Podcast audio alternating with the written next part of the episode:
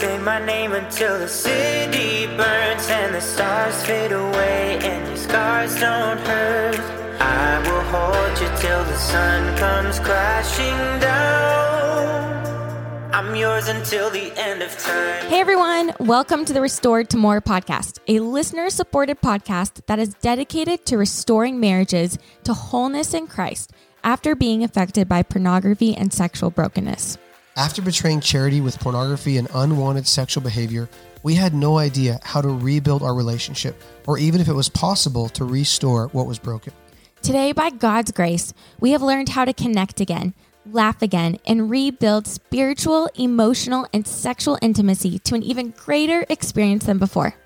Our goal is that as you hear our story, the stories of others, and the knowledge needed to heal, you too can have a marriage that is becoming restored to more.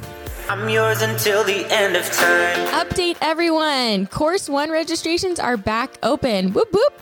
This is an eight week course starting Thursday, September 14th that is designed to help you and your spouse start the journey to becoming restored to more.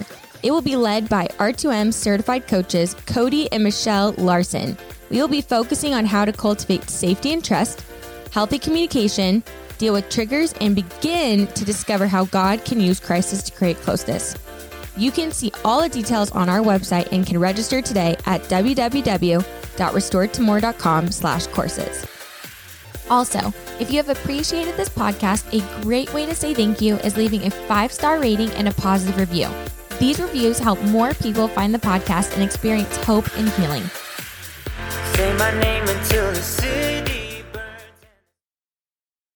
Hey everyone, welcome back to another episode of Restored to More. You are going to be so blessed by our guests today, Michael and Kristen.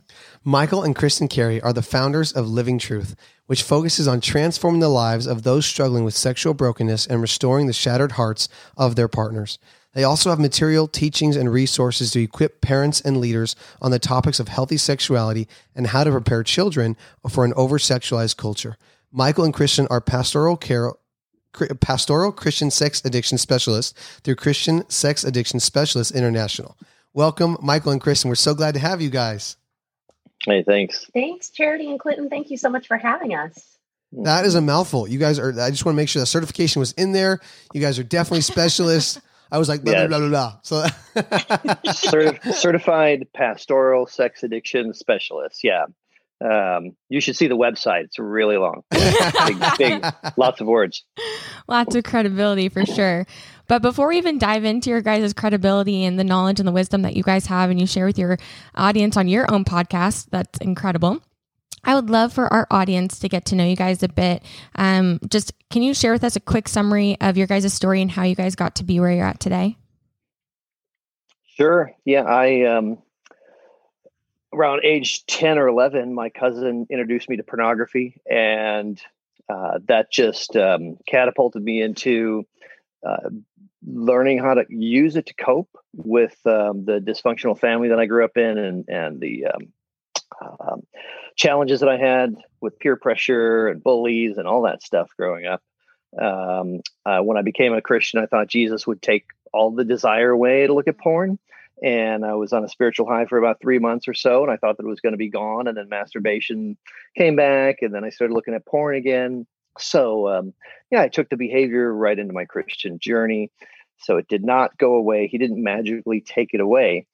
Um, and so when I was 38 years old in the IT industry after going through a divorce, I uh, God showed me the way out, and it was really an all out surrender where I said, God, I will do whatever you want me to do. I'll read whatever you want me to read. I'll go wherever you want me to go.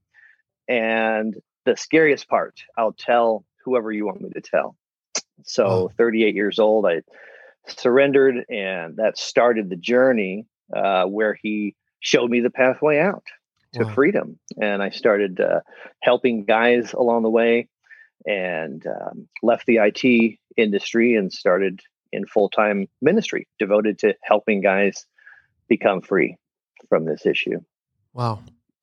Michael, thanks for sharing that. Mm-hmm. I don't know for you, I always tell people it gets easier, but it's never easy. Mm. You know, it's like it's never this thing. It's like, oh, no big deal. You know, mm. you and I just I don't know. I feel like feel like a lot of guys share that same story. They have to start with that surrender piece. Mm. And I, I personally love how it wasn't like I surrendered and then it was gone. Because I think a lot of guys are just like, dang, wish that was my story, you know, versus the surrendering, starting the journey. Thanks for sharing that. Mhm. Kristen, could you answer the same question? Just what your journey looked like and where you're at and how you got to where you're at today. I was uh, I was full time career ministry after college, and when I was 16 weeks pregnant with my first son, was when I found out that my husband at the time was cheating on me with a student in our ministry and was addicted to pornography, and it shattered my world. And so um, there were a lot of attempts on both of our parts to reconcile, and there was no there were no recovery resources where we lived in southern New Mexico at the time. Um, but we did the best we could, um, finding a Christian counselor, etc. But ultimately, that addiction won, and the marriage was a casualty. So when my son was 11 months old, I moved back to Indiana to be near my family and have their support and start to rebuild my life um, as a single mom. And that journey, I continued working in the ministry um, by the skin of my teeth. I uh, originally got fired just for getting a divorce. Wow. But then they, I, I had some people fight for me and fight for me to keep my job. So I was allowed to stay in administrative work only.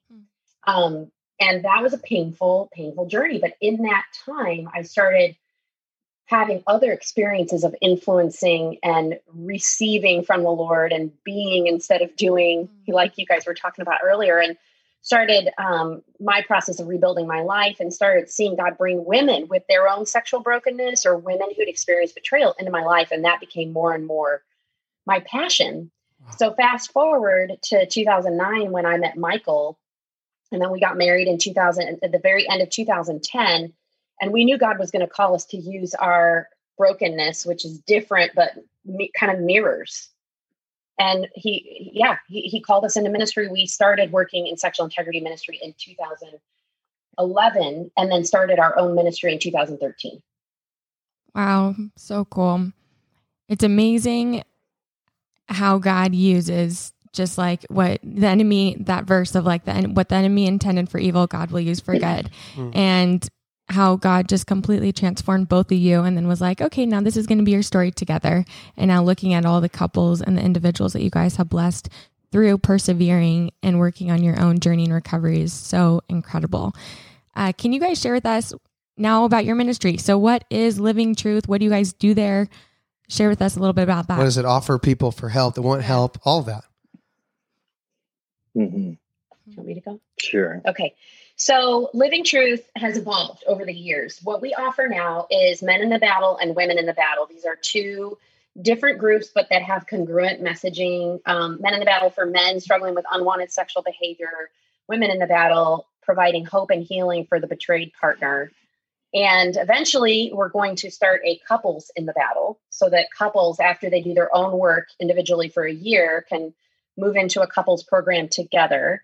Um, historically, we've also helped start a women's inte- sexual integrity group, and I really have that on my heart to launch one on Zoom because that was it was a local group to launch one on Zoom in the future in the near future because I think this is one of the most untouched areas of ministry in the church today is women's sexuality, like unwanted sexual behavior in women.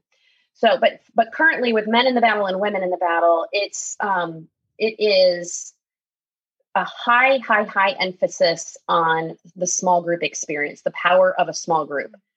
So we have peer facilitators that have gone through this personally that are leading a small group of men and men in the battle, women and women in the battle through a um, it's two six month long um, curriculums. So for men in the battle, it's the freedom path. For women in the battle, it's the healing path. And right now, we just launched our first one. So we're halfway through our very first round of this custom curriculum that we've created with a collaboration from a lot of our facilitators and other professionals on all the different topics that you need as a man to achieve freedom from unwanted sexual behavior and more, like mm-hmm. way more, like total restoration, transformation to be the person God created you to be. And same thing for the women, but with healing and and with hope and restoration. Wow, that's fantastic. You know, and we've done lots of other stuff in the past, but that is our main focus Yeah. now. and I love that we were talking Mhm. earlier about off air just how that's evolved and how you guys have seen okay we, we they were doing this which is awesome we have to add this to it or you know what we, how can we help people mature and develop and I love that because that's what we're all mm-hmm. about we feel like God doesn't just save us from something he saves us to something mm-hmm. and and that's really what it, it's all about is he didn't it's not just like oh I'm walking in freedom just just to be free mm-hmm. I think that's that verse is mistranslated a lot of times in the Bible too it's for freedom that Christ has set us free, which means he was always thinking about the outcome. God's outcome focused. And and I love that. So I love that you guys are doing that. That's so cool. And Mhm. and I think it's so important. Were you- yeah before the pandemic we were um, and a part of the ministry that i really love too is uh, we were speaking to college students going to college Wow. campuses and Wow. speaking at um, group meetings like uh, Cru and so on and Yeah. so uh, we would uh, we, we would give our testimony in in a way that was teaching and, and helping them you know kind of like how jesus taught in parable and Mm. s- uh, form. So so we teach through story form instead of Mhm. another lecture. College students don't want that, but um, and then we offer uh, Q and we offer to meet them one on one, so that we can help launch them onto their journey of freedom as well. And so it's uh, beautiful to see college students engage in that before they get married and bring this into their marriage. You know the yeah. the uh, unhealthy sexuality. So and we've seen all kinds of really really neat stories um, gosh thousands of students i don't i don't even know how many campuses we've spoke at but uh, yeah so that's something that i miss uh can't wait for for us to be able to get back on uh, that journey as well so Wow. I wish we had something like that. you can just see your hearts. I don't know. I feel like your guys' hearts are so like you're like, we want to help everybody. We want to help the the women who have unwanted mm. sexual behavior. We got to help the men.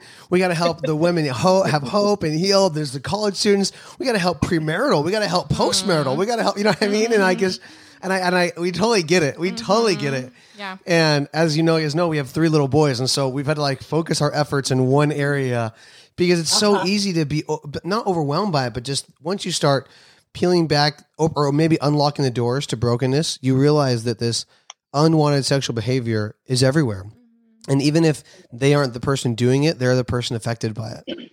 And there's Yeah. so much brokenness in our culture, which you guys talk about, creating stuff for to teaching children about the over sexualized culture that we live in. And I just think, man, like, well, you know, again, we have a four, two, and one year old, and it's like we're constantly seeing it. We're seeing it in Disney movies. We're seeing it in things that are, you're like, why is that in there? Like, there's no way, but they're so exposed to so much, you know? Well, can you guys talk to us about, you know, you design these groups. What I'm curious about is you guys know that our listeners, your listeners on your podcast, there, there are programs out there, there's solutions out there. What do you guys think you bring to the table that that maybe is specific to what you've done? You said the power of a small group. What does that cultivate? What what what is the goal there that you guys are creating in that system? hmm well, you you mentioned something about like what do we bring to the table? I think you're alluding to something different or whatever it is, and you know, uh, I've seen a lot of different programs out there that are really great. And when when God called us to write curriculum, you know, I always felt Jesus saying, uh, "Do something brand new." Mm. Uh, Mm. There's and and there's there is there, there's there's wonderful programs that are out there already that people are um, being set free through.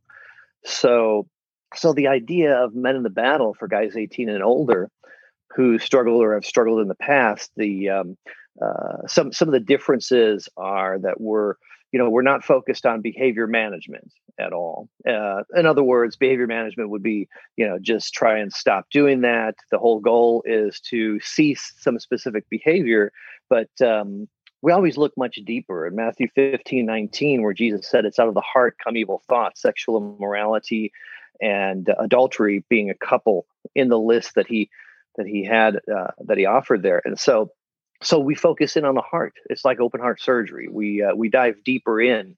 Uh, the um, interesting thing about men looking at pornography or um, uh, going to see a prostitute, it really isn't about sex at all. You know, it's a very, very, very little to do with sex actually. So so many things that um, are missing from a person's life that they've that they've missed out on growing up, that they you know the the way that they uh, that they cope with anxiety and all these things we so we go we go after the heart we go we we go after a model where we're we're engaging in how do we um, how do we unearth that how do we excavate you know the uh, all the junk that's in there so that we can have soil that's fertile and then we start to start to help them rebuild the man. Uh, rebuild them as a believer in christ rebuild them into the men that god intended them to be and and so having a um, peer facilitator who's trained uh, uh, allows us to to be able to help these men really apply the curriculum specifically to their lives. So so it's um and yeah there's groups out there 12 step groups and different things where uh, they they they don't have any leader and so they all you know they, they all get to um, sit sit around and and talk and and it's very helpful uh, we find that it's also very helpful to have somebody who's who's been further down the path and they've experienced freedom. So it's it's kind of like um, I've been where you are and I know mm-hmm. the path out, uh, the pathway out.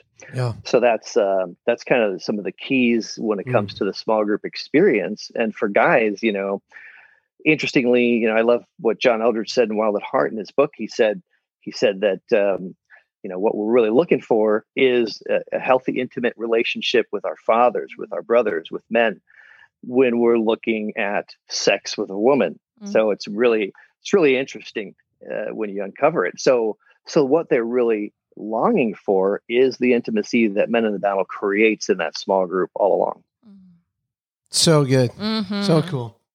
Well, I think it just breeds hope when you're sitting in a group and you know that the person who's leading it has walked through it because that's like okay they know what i've gone through right? It's validating their pain and then also it's shining hope like okay there's there's light at the end of the tunnel. Like i'm looking at somebody who's made it and is successful. And all of those are such incredible elements added to a group. So awesome. Do they go through a um a workbook or is it um topical groups? What what does that kind of look like? So it's our custom curriculum. Cool. And it is it's it's it's short videos, wow. like under 15 minute long cool. videos because we're trying to gear towards busy, overwhelmed, mm-hmm. likely traumatized yeah. people. Which is everyone anyway. but especially with our with our um, people that are coming to us for help. Um, so it's mostly short videos, some worksheets, and some short articles. Mm. And it's released one stage or one module of material at a time. Yeah. And they go through that material. And it's like, like for example, this week in my women's group, um, they're starting stage three mm. of the six stage journey. So they're going to talk about the overview, the video that gives an unpacking of the overview of what we're going to do this stage and they're also going to talk about loving detachment mm. and that's so there's videos and worksheets and all of that that they'll discuss their own work that they're yeah. doing on that hmm. particular topic wow. and it's it's sequential not that this journey is linear as you guys know but we give topics in what we believe is is a very helpful order for them to be able to experience healing and restoration yeah. Well, I want to tap into you guys' mindset on a few topics that you're probably going over in those groups, mm. um, because you know we get you know we get to do this whenever we interview somebody. Like, hey, we're going to find some gold nuggets here. We're going to tap into some wisdom, and then everyone's grateful, and uh, and we love doing it because we learn a ton from people like you who are putting on these programs. So, the, what I've heard you guys talk about is this toxic shame piece, and how it's not experienced by only one person it was it blew my mind to hear you talk about that, Michael. But then you, Kristen, added on that and how the shame component for the betrayed is like crazy intense, more intense than and a lot of other things they would experience if they were married to somebody who suffered from different addictions. Can you guys both hit on that and and just kind of educate our listeners about that? Hmm. Yeah toxic shame um, i like i like to have two different words you know shame and guilt so guilt is uh, healthy that leads to repentance and shame is turning inward and it's um, looking at at uh, the self at the person on on a very broken um, level and as defining myself you know mm-hmm. like um, one one man might say i looked at porn you know and uh, i I made a huge mistake. I, I want to get free. Another guy would look at porn and say, I'm such an awful human being. I'm a loser, you know. So the latter is shame, toxic shame. Just one example of that. And really, uh, shame. I uh, yeah, I love the the interview that I did with Jay Stringer. He talked about a story of the uh, shark, um, one of the shark guys, whatever that was, where he says, you know, everything in the ocean swims away from the great white shark. But um, so, really, if you have a shark attack, you have a shark coming after you. He said, swim toward it. It's like completely counterintuitive. Mm. Uh, so that's uh, that's what Jay said we should do with with shame mm. is swim toward it, enter into it, move toward it, expose it, talk mm. about it, mm. because other people don't see you the way that you see yourself mm. through that shame. So you know we we live our lives through this through this lens of who we think we are uh, even though God tells us we're somebody else, we're we're uh, we're joint heirs with Christ. You know, we're sons of God. We're so so it's um, you know the enemy of our soul causes us to and and sets that shame on fire in our hearts to where that's that's all that we can see. Yeah. Uh, and we can't see anything else. So so moving toward it and exposing it, and that's uh, some for, for so many guys you know when they get into a men in the battle group that's the first time that they've ever been able to talk honestly and openly about their behavior mm. and even still a lot of them are withholding you know they're holding yeah. back they're not telling them everything but um, for you know in, in, the very beginning I mean, i've had so many guys come to me and say thank you so much this is the first time mm. that i've actually been able to be myself instead of trying to be someone else yeah. so you know when we're ashamed of who we think we are then we we have masks and personas that we start to bring out and we um, to the point to where guys don't even know who they are mm. any longer you know they pretended to be someone else and we have different different personas that we bring out depending on the kind of people or the yeah. group that we're around and and this isn't just you know for um, men or women who struggle with unwanted sexual behavior this is the human experience in other words all human beings have some amounts of shame, and all human beings have have put put forward this persona. Um, I was um, ashamed, and so I hid. Mm. You know, way back in Genesis. Mm-hmm. That's it. Yes, that's where it started in Genesis three, three and four, and yeah. Mm. And you guys talk about how I've heard you say on, on different interviews that the shame doesn't even only come from the behavior that we that we do, but it can be even developed at like excuse me, it can be developed like even 18 months of a child who's going through things where they're internalizing this shame that maybe is being passed down from parents. Is that right? Am I saying that right? Absolutely. Yeah. I mean, if a parent doesn't love themselves, accept themselves, hmm. treasure themselves, care, take care of themselves, um, and I know a lot of Christians balk at that, but it's hmm. like, did Jesus not say, love your neighbor as you love yourself? Yeah. yeah. I mean, our, you know, our, it's it's assumed that we will take care of ourselves and love ourselves, but instead we abuse ourselves a lot. Mm. So if a parent is not loving themselves, they can't truly pass unconditional love on mm. to their child. And most of us, you know, as children, we pick up on how our parents feel about themselves mm. and internalize that. We also pick up on how our parents feel about each other. So, you know, if, especially in families where there's an addictive system, and the parents are at war with each other. It's not to say that we can't have arguments in front of our kids, but is there repair? Is there acceptance? Is there grace? Is there mm. mercy? Anyways, when all of you know, when when we reject ourselves and we reject our spouse, we're we actually pass that on to our mm. kids. Mm-hmm. There, it can be repaired. It's not hopeless, but so when, when you feel uh, horrible about yourself, it's it's a lot easier to look at someone else's faults mm. than deal with your own. You mm. know, so yeah, that's um, there's that book that I've never read called "Hurt People, Hurt People." Mm-hmm. You know, and that's so true. Um, I don't know if I intend on reading it. I'm just saying that's the title of it. It's great advice and and to understand this problem. Hurt people really do hurt people. Mm. And Clinton, you had asked about the shame for the partner. And the the thing that I see, and I experienced this myself, is I mean, I I I went through this pre-trauma model. Trauma model didn't exist.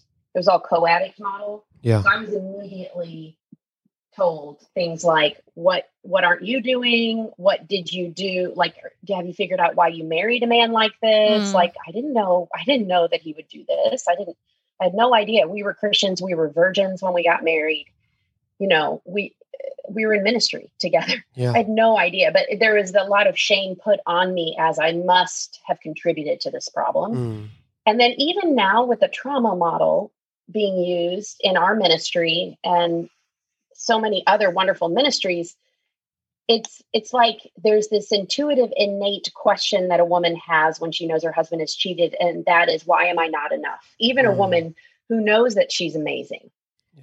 Um, I think it's part of our bargaining.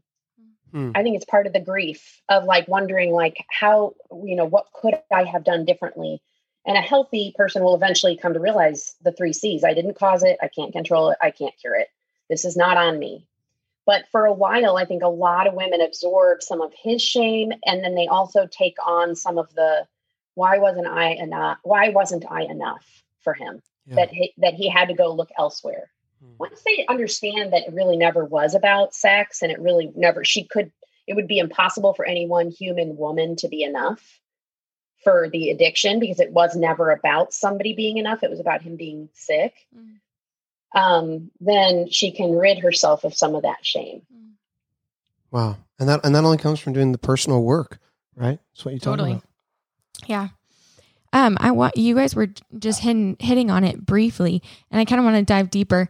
Um, I would love to ask you. You know, y- your work helping daughters and young women of addiction are amazing. Um, what issues does a daughter experience when their dad continues to have unwanted sexual behavior? Oh my gosh. Well, have you heard our latest episode with Taylor? She's a daughter. Uh, th- it was a two part series very recently. No. Okay. Okay. You guys, Hmm. really good because it's her story. And then we're going to release another one in Mm. May, another Mm. two part series with another daughter. Wow. These are the two daughters that were in our very first Daughters in the Battle meeting for young women who've been impacted by their parents' sexual betrayal. So, um, a lot of toxic shame. Mm. And um, again, because parents are having so much pain and conflict, even from when they're young, even if they don't see it, it's not like dad's, you know, pounding a fifth of vodka and um, screaming and yelling, but that that backdrop of what's going on with his shame over his sexual secrets, it, it is transmitted in a Mhm. family.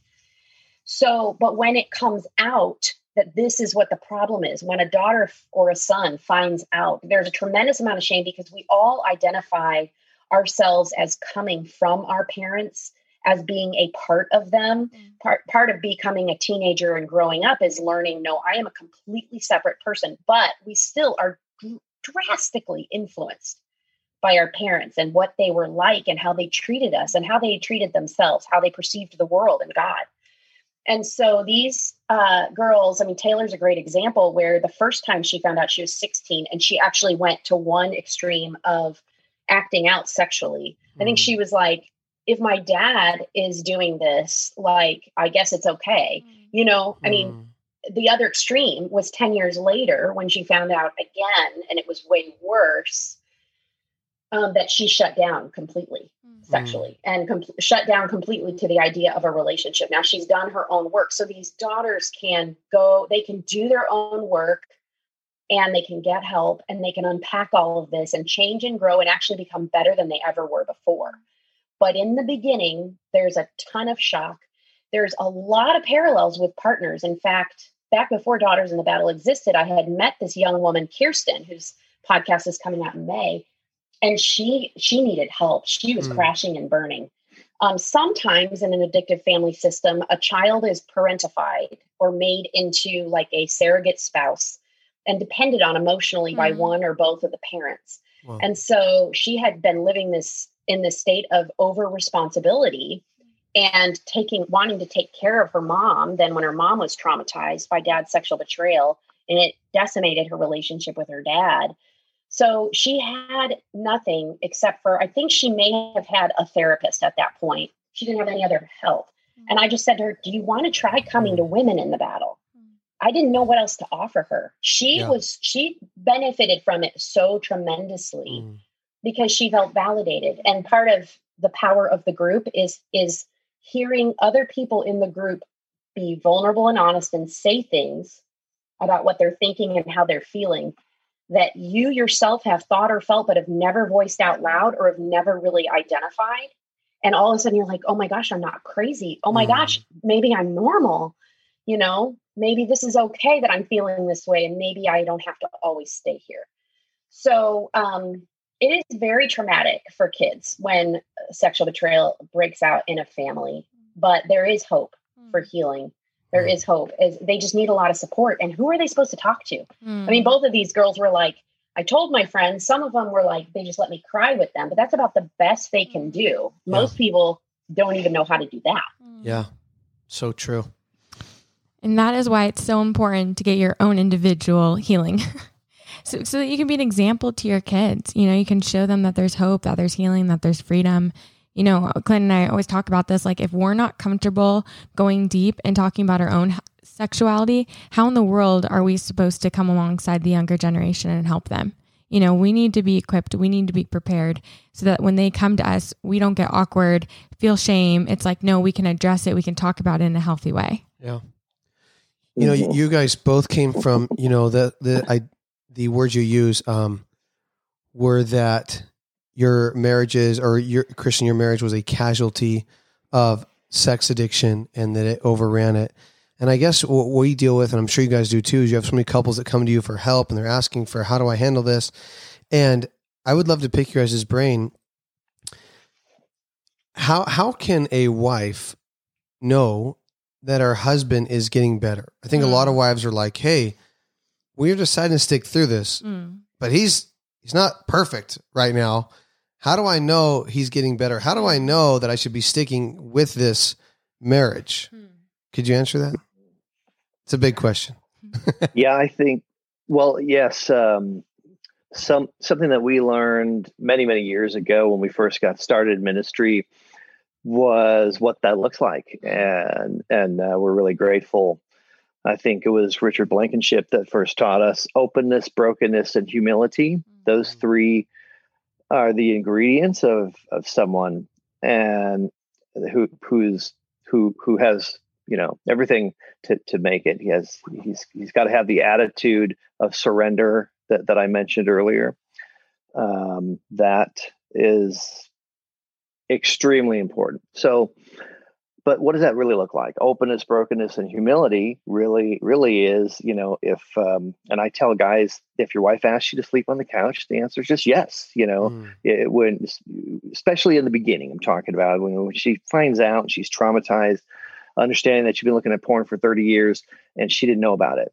Or you know maybe it was something worse with um, crossing the flesh line uh, I tell guys just do whatever she asks, except if she asks you to kill yourself, you, you can say no to that for sure. but otherwise, you know, even if, even if it's drastic, say, let me talk to my counselor about that. You know, let me talk to someone else about that. Don't yeah. say no immediately, even if it's drastic things like quit your job or whatever it is. But um, so so that's um, that's a brokenness and and a humility mm. in there. Um, okay, he may um, certainly get defensive uh, from time to time. I think that's a natural human reaction to some degree, but um, the guy who's going to be free is never going to stay there. He's going to circle back around. He's going to say, "I'm so sorry, I got all defensive." You know, uh, you're you're right. You know this. I you know it's all uh, my, I have to own my my behavior 100%. You know, I chose to do this, and I'm so sorry so he's he's willing to get help willing to talk to the people that he needs to talk to. So that's the openness brokenness and humility. Wow. And then of course we say believe the behavior. Like if he says oh i love you or i want to make this work but he refuses to go to group or he refuses to get counseling then don't believe his words believe his behavior. And one thing that really helps our women know is we expose them to other men in recovery. So we will uh, have a men's panel, for example, where mm. men who've been in recovery come and answer the women's questions. And that's very eye opening because for some women, they've only seen the closed off, um, prideful, arrogant, um, defensive, angry man who is turning everything back on her and gaslighting her. And so she doesn't, but he's so smooth at it and he can put it, he can cue the tears at just the right time that she doesn't realize what's Yeah. happening. When sometimes when women see men who are recovering, that can be really helpful and Wow. see their posture and their attitude, the softness, the the kindness, the gentleness, like Jesus, right? Um, and then also Michael will come in and answer the women's questions. And when he says something like, if your husband, if you ask him for something reasonable, like, would you sleep on the couch? I feel unsafe. I cannot fall asleep in our bed with you in there because I'm so agitated right now. Eh, Then he he needs to honor that. Yeah. And so just having permission, I think, for some of these women, having permission to ask for what they need to feel safe and having a man who's leading, hopefully their husband and other men, say, yeah, that's a perfectly reasonable thing to ask for. It's Absolutely. validating to women to know, okay, either, yeah, my husband, he might be making a lot of mistakes, but he's in the trajectory of that broken openness, brokenness, Yeah. openness, and humility, Yeah. or not, Yeah. right? I want to ask a tough question. Um, maybe you have an answer, maybe you don't. It's okay. But from what we're talking about, she's in recovery, she's healing, she's finding freedom, confidence. He is unwilling to do anything. What do you encourage her to do? What's the you- first step? Does she stay? How long would you encourage her to stay? Um, yeah, what what are your thoughts on all that? Well, this is a great question. Mhm. And I'm going to tell you that one of our greatest values is safety. And so we we do not we have a very um, strong guideline of not giving advice in our groups.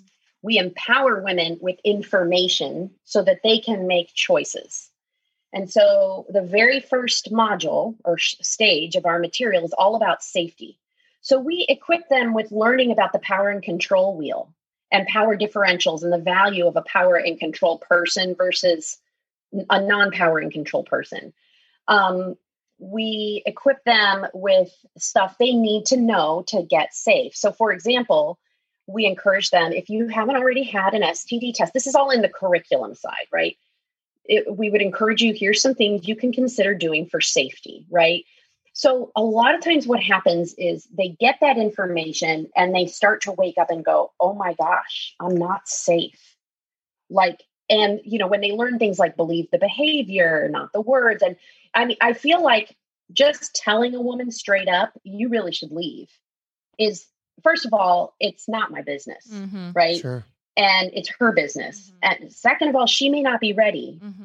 to leave. Third, I'm not God and I don't know if um if he is a power and control person and and or a narcissist or can't change or if he's just lagging behind and he's still acting out but there's going to be a breakthrough and i can't make that decision for her but i can get, empower her with lots of knowledge and information to help her walk in truth walk in the light walk with her eyes open not her head in the sand so knowledge is power and she has this knowledge and then she has the courage and the support of all these women rallying around her and she sees some of them with similar situations and the decisions they're making and Mm. that challenges her right and so even when i used to i used to work one-on-one with women and so did michael we've had to give that up because we don't Sure. have I work one on one with men. Yeah, that's you worked with oops. the we. I we worked with, the women. yeah. He worked with men. He used to Yeah, work one on one. We we've had to give that up because of the time it takes to run all the other programs of our ministry and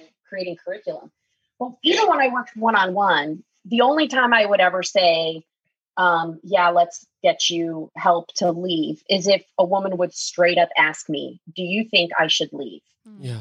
and especially if she's unsafe or if let's say she's not like overtly being emotionally or psychologically abused but he is just not recovering. And she and she's got all the knowledge she needs and she's got her safety plan in place. And she asks me i'm thinking about divorce. You know what do you think? Uh, i mean i would i would be like i totally support you to do that you know? But it's so her choice. Yeah. Mhm. It was Nate Larkin who told me four out of five men won't get help unless they are faced with an ultimatum. And not, I don't, I don't encourage women you need to rush into an ultimatum right away, but through setting boundaries, mm-hmm. and they t- they teach about that in Women in the Battle. You know, having having boundaries as safety through boundaries. I've seen guys start to come around and say, okay, you know, uh, but until she really uh, got to that place where she was willing to set those boundaries, he wasn't going to do his work. Mm-hmm. mm-hmm. Yeah. So good. And I think that's so true. I know I needed that from charity countless other men say, "Hey, you know, when my wife said this is it," and I love what I love what you said, Kristen, because it just sounds like every case is so different. There's not a one size fits all, one answer covers it all. And I love what you're saying is instead of instead of us jumping to the outcome of divorce or not or should I stay or should I go? You know, it's it's really the uh, it's the question of let me empower you and let me teach you how to analyze this the right way let me help you look towards the light. Let me help you understand the confidence level, find restoration in yourself.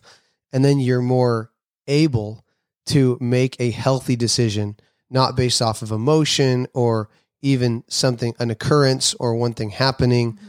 But be able to kind of maturely analyze that. The word we love is clarity. Mm. Like we love to give women clarity for here's what's happening. Like, mm they watch the teaching on gaslighting, they do the worksheet on gaslighting, and they go, Oh my gosh, yeah. mm. he's gaslighting me. Mm. And then they learn how to opt out of that. And they learn how to identify this is happening. I'm not going to engage with this. And they start to realize why they've been so confused for wow. so long. Wow. And then they can make their decisions out of that clarity. So good. That's so powerful. Thanks for sharing that. I think that's going to help a lot of people hearing this in the podcast for sure. Yeah. Um, well, you know what I would love to, to ask you guys is, you know, here, here's I don't know if you face this a lot. I would assume you do. Couples are like, oh my gosh, we're devastated. I just found out he's looking at pornography. He has an addiction, or he's acting out. He's crossing a flesh line. We need help. Wait, your programs are a year? They're how much? And it's like, okay, all of a sudden, it's like, wait a minute. You just said I would do anything to fix our mm-hmm. marriage and then the money comes up and it's too expensive or it's too long. Everybody that's our age, Sharon and I, I'm 30, she's 29. We all want a microwave fix. You know, we want we want microwave burritos. You know what I'm saying? Everybody wants to pop something in a microwave. 30 seconds later, it's good to go. I think we all want two week long to our ultimate body fat fitness. I mean, you know what I mean? It's like that's that's where we're at as a culture. And yeah. so yeah. and so how do you guys counteract that mm. where people are saying, I want a great marriage, and you're sitting here and you're this amazing couple. It's going, look, freedom is possible, mm-hmm. restoration is possible, reconciliation is possible. You can thrive in your relationship. But the caveat mm. is it's going to take time, it's going to take money.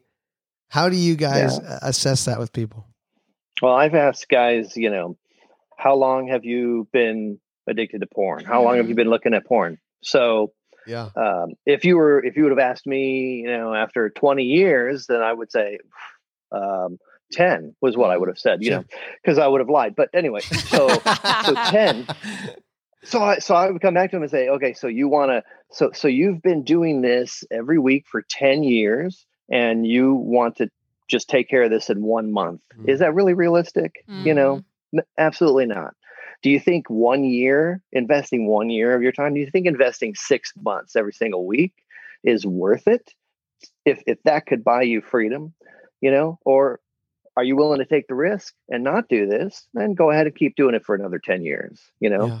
and then sure you know uh, uh all the porn that i looked at was free but the other aspect as far as the financial is um, you know it fits in the same category you know what kind of a price do you really want to pay freedom isn't free right mm-hmm. yeah. freedom always comes with a cost um, it's really interesting how how how much depth there is in the cross itself and how you know, freedom for us had to come with a severe price, mm. right?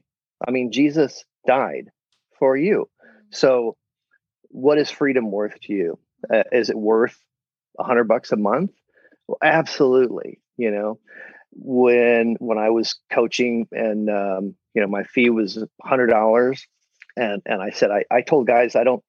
Um, guys would say, "Well, I can only afford to come every other week." I would say, well, I'm sorry, but I can't do that. Mm-hmm. I, I, I won't.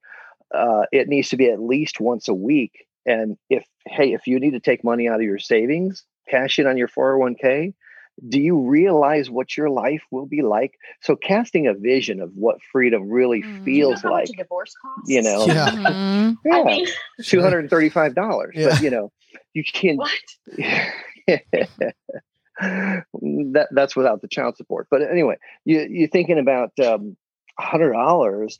Is it is it really worth it to be free? And I and you know, Clinton, I don't know what you believe about. Um, I, I totally support Covenant Eyes and the different types of software, the blockers, but that goes back, you know, r- rewind back to behavior management. I'm talking about the kind of freedom where we don't need that Mhm. where where we can you know we we can take we can take our phones and we just we Yes. just don't look at anything Yes. on these devices yes. Yeah. you know so that's the, the kind of freedom that's to be had Yeah. is it worth the price that you're going to have to pay so really is their decision you know and if they don't then i feel like they're really not they haven't reached that place of surrender that i Yeah. talked about earlier Yeah. you know when they get there and that's where i was it was like this is a tumor inside of me and i don't care what needs to happen if you don't give me anesthesia i don't care just get it out now Yeah. i have to get this out of my life i don't care what the cost is Because you Mm. were totally willing. when you reach that and and you know towards the end where i i was coaching guys those were the only guys that i would coach Yeah. you know those were the only guys and they asked some some guys would ask me what's your success rate of helping guys get free and i always said it's 100% you know 100% of the guys that do 100% of the things i ask them to do mm. and are 100% all in they get freedom 100% of the time Yeah. but 100% of the guys that don't do 100% of the things I say and aren't 100% all in fail 100% of the time. Wow. So it's That's 100%, whatever way you look at it. You know, you have to. So yeah, help them to to see the vision of what that really looks like because um, it's just a smokescreen, and Yeah. usually the guys that that say that usually just aren't really ready yet. Yep. Now, we have a massive shift that we made in our model because we started by doing free support groups in local churches. Mm. And um, then eventually we started just asking for like a donation, whatever people wanted to give, like $2 a week or whatever. Um, but the the consistency of people actually doing that was was rare and low, and the the commitment level of people coming through our programs was not high Mm. there were some people that committed themselves, but it was haphazard and the people could come in at any time and leave whenever. There's no commitment needed. And there were some gifts in that, but there were also some constraints. And when COVID hit, we had to move all of our meetings to Zoom. And then eventually God led us to move everything to Zoom and to build this program um, that is six months long for the first uh, track Yeah. and um, then you can take the second one if you want to. Um, but but we have had seen a way higher level of engagement. Mm. So while we may have had more bodies pass through the room Mhm. when it was free and it was open at all times, I think we have way, I think we're going to have a way higher rate of transformation with the consistency and the commitment. So true. Yeah. I love that. Uh, sign me up. You got me Yeah. like fired up. I'm like, Yeah. I don't even have a. I, this isn't Point my issue, You're right like, now, but I, I'm signing up because the, isn't that isn't that You're in. We have Yeah. a coupon. I'm in. yeah, I just want to know is there a coupon? Yeah. Mhm. Yeah. But isn't that the kind of God that we serve? I mean, we just, I like, we so resonate with what you're talking about. Like, freedom is like, God doesn't just say, like, yeah, you're going to experience freedom, but have all these blocks forever. You know, it's like, no, when you have experienced total freedom in Christ and done a lot of recovery and healing, then like, God doesn't want to live, He doesn't want you to live in bondage. He doesn't Yeah. want you to still being a slave to programs and your phone. Like, he wants you to live in complete freedom. But like you said, freedom comes with a cost. And are you willing to do that work? But it's so worth it when you talk about that. Like, Yeah. I'm like, yes, why would you Oh, not want to have a life like that? You know?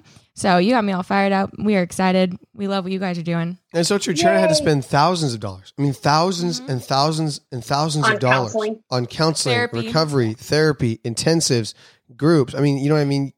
And there's not one penny of that that was not worth it.